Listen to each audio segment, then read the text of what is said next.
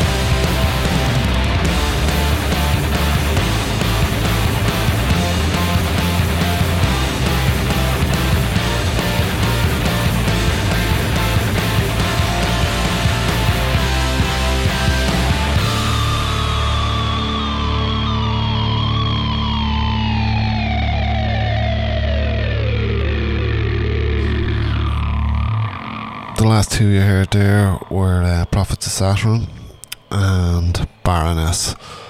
Um, I'm going to put links to uh, all the bands band camps uh, in the track listing, so uh, you can check them out and hear more stuff.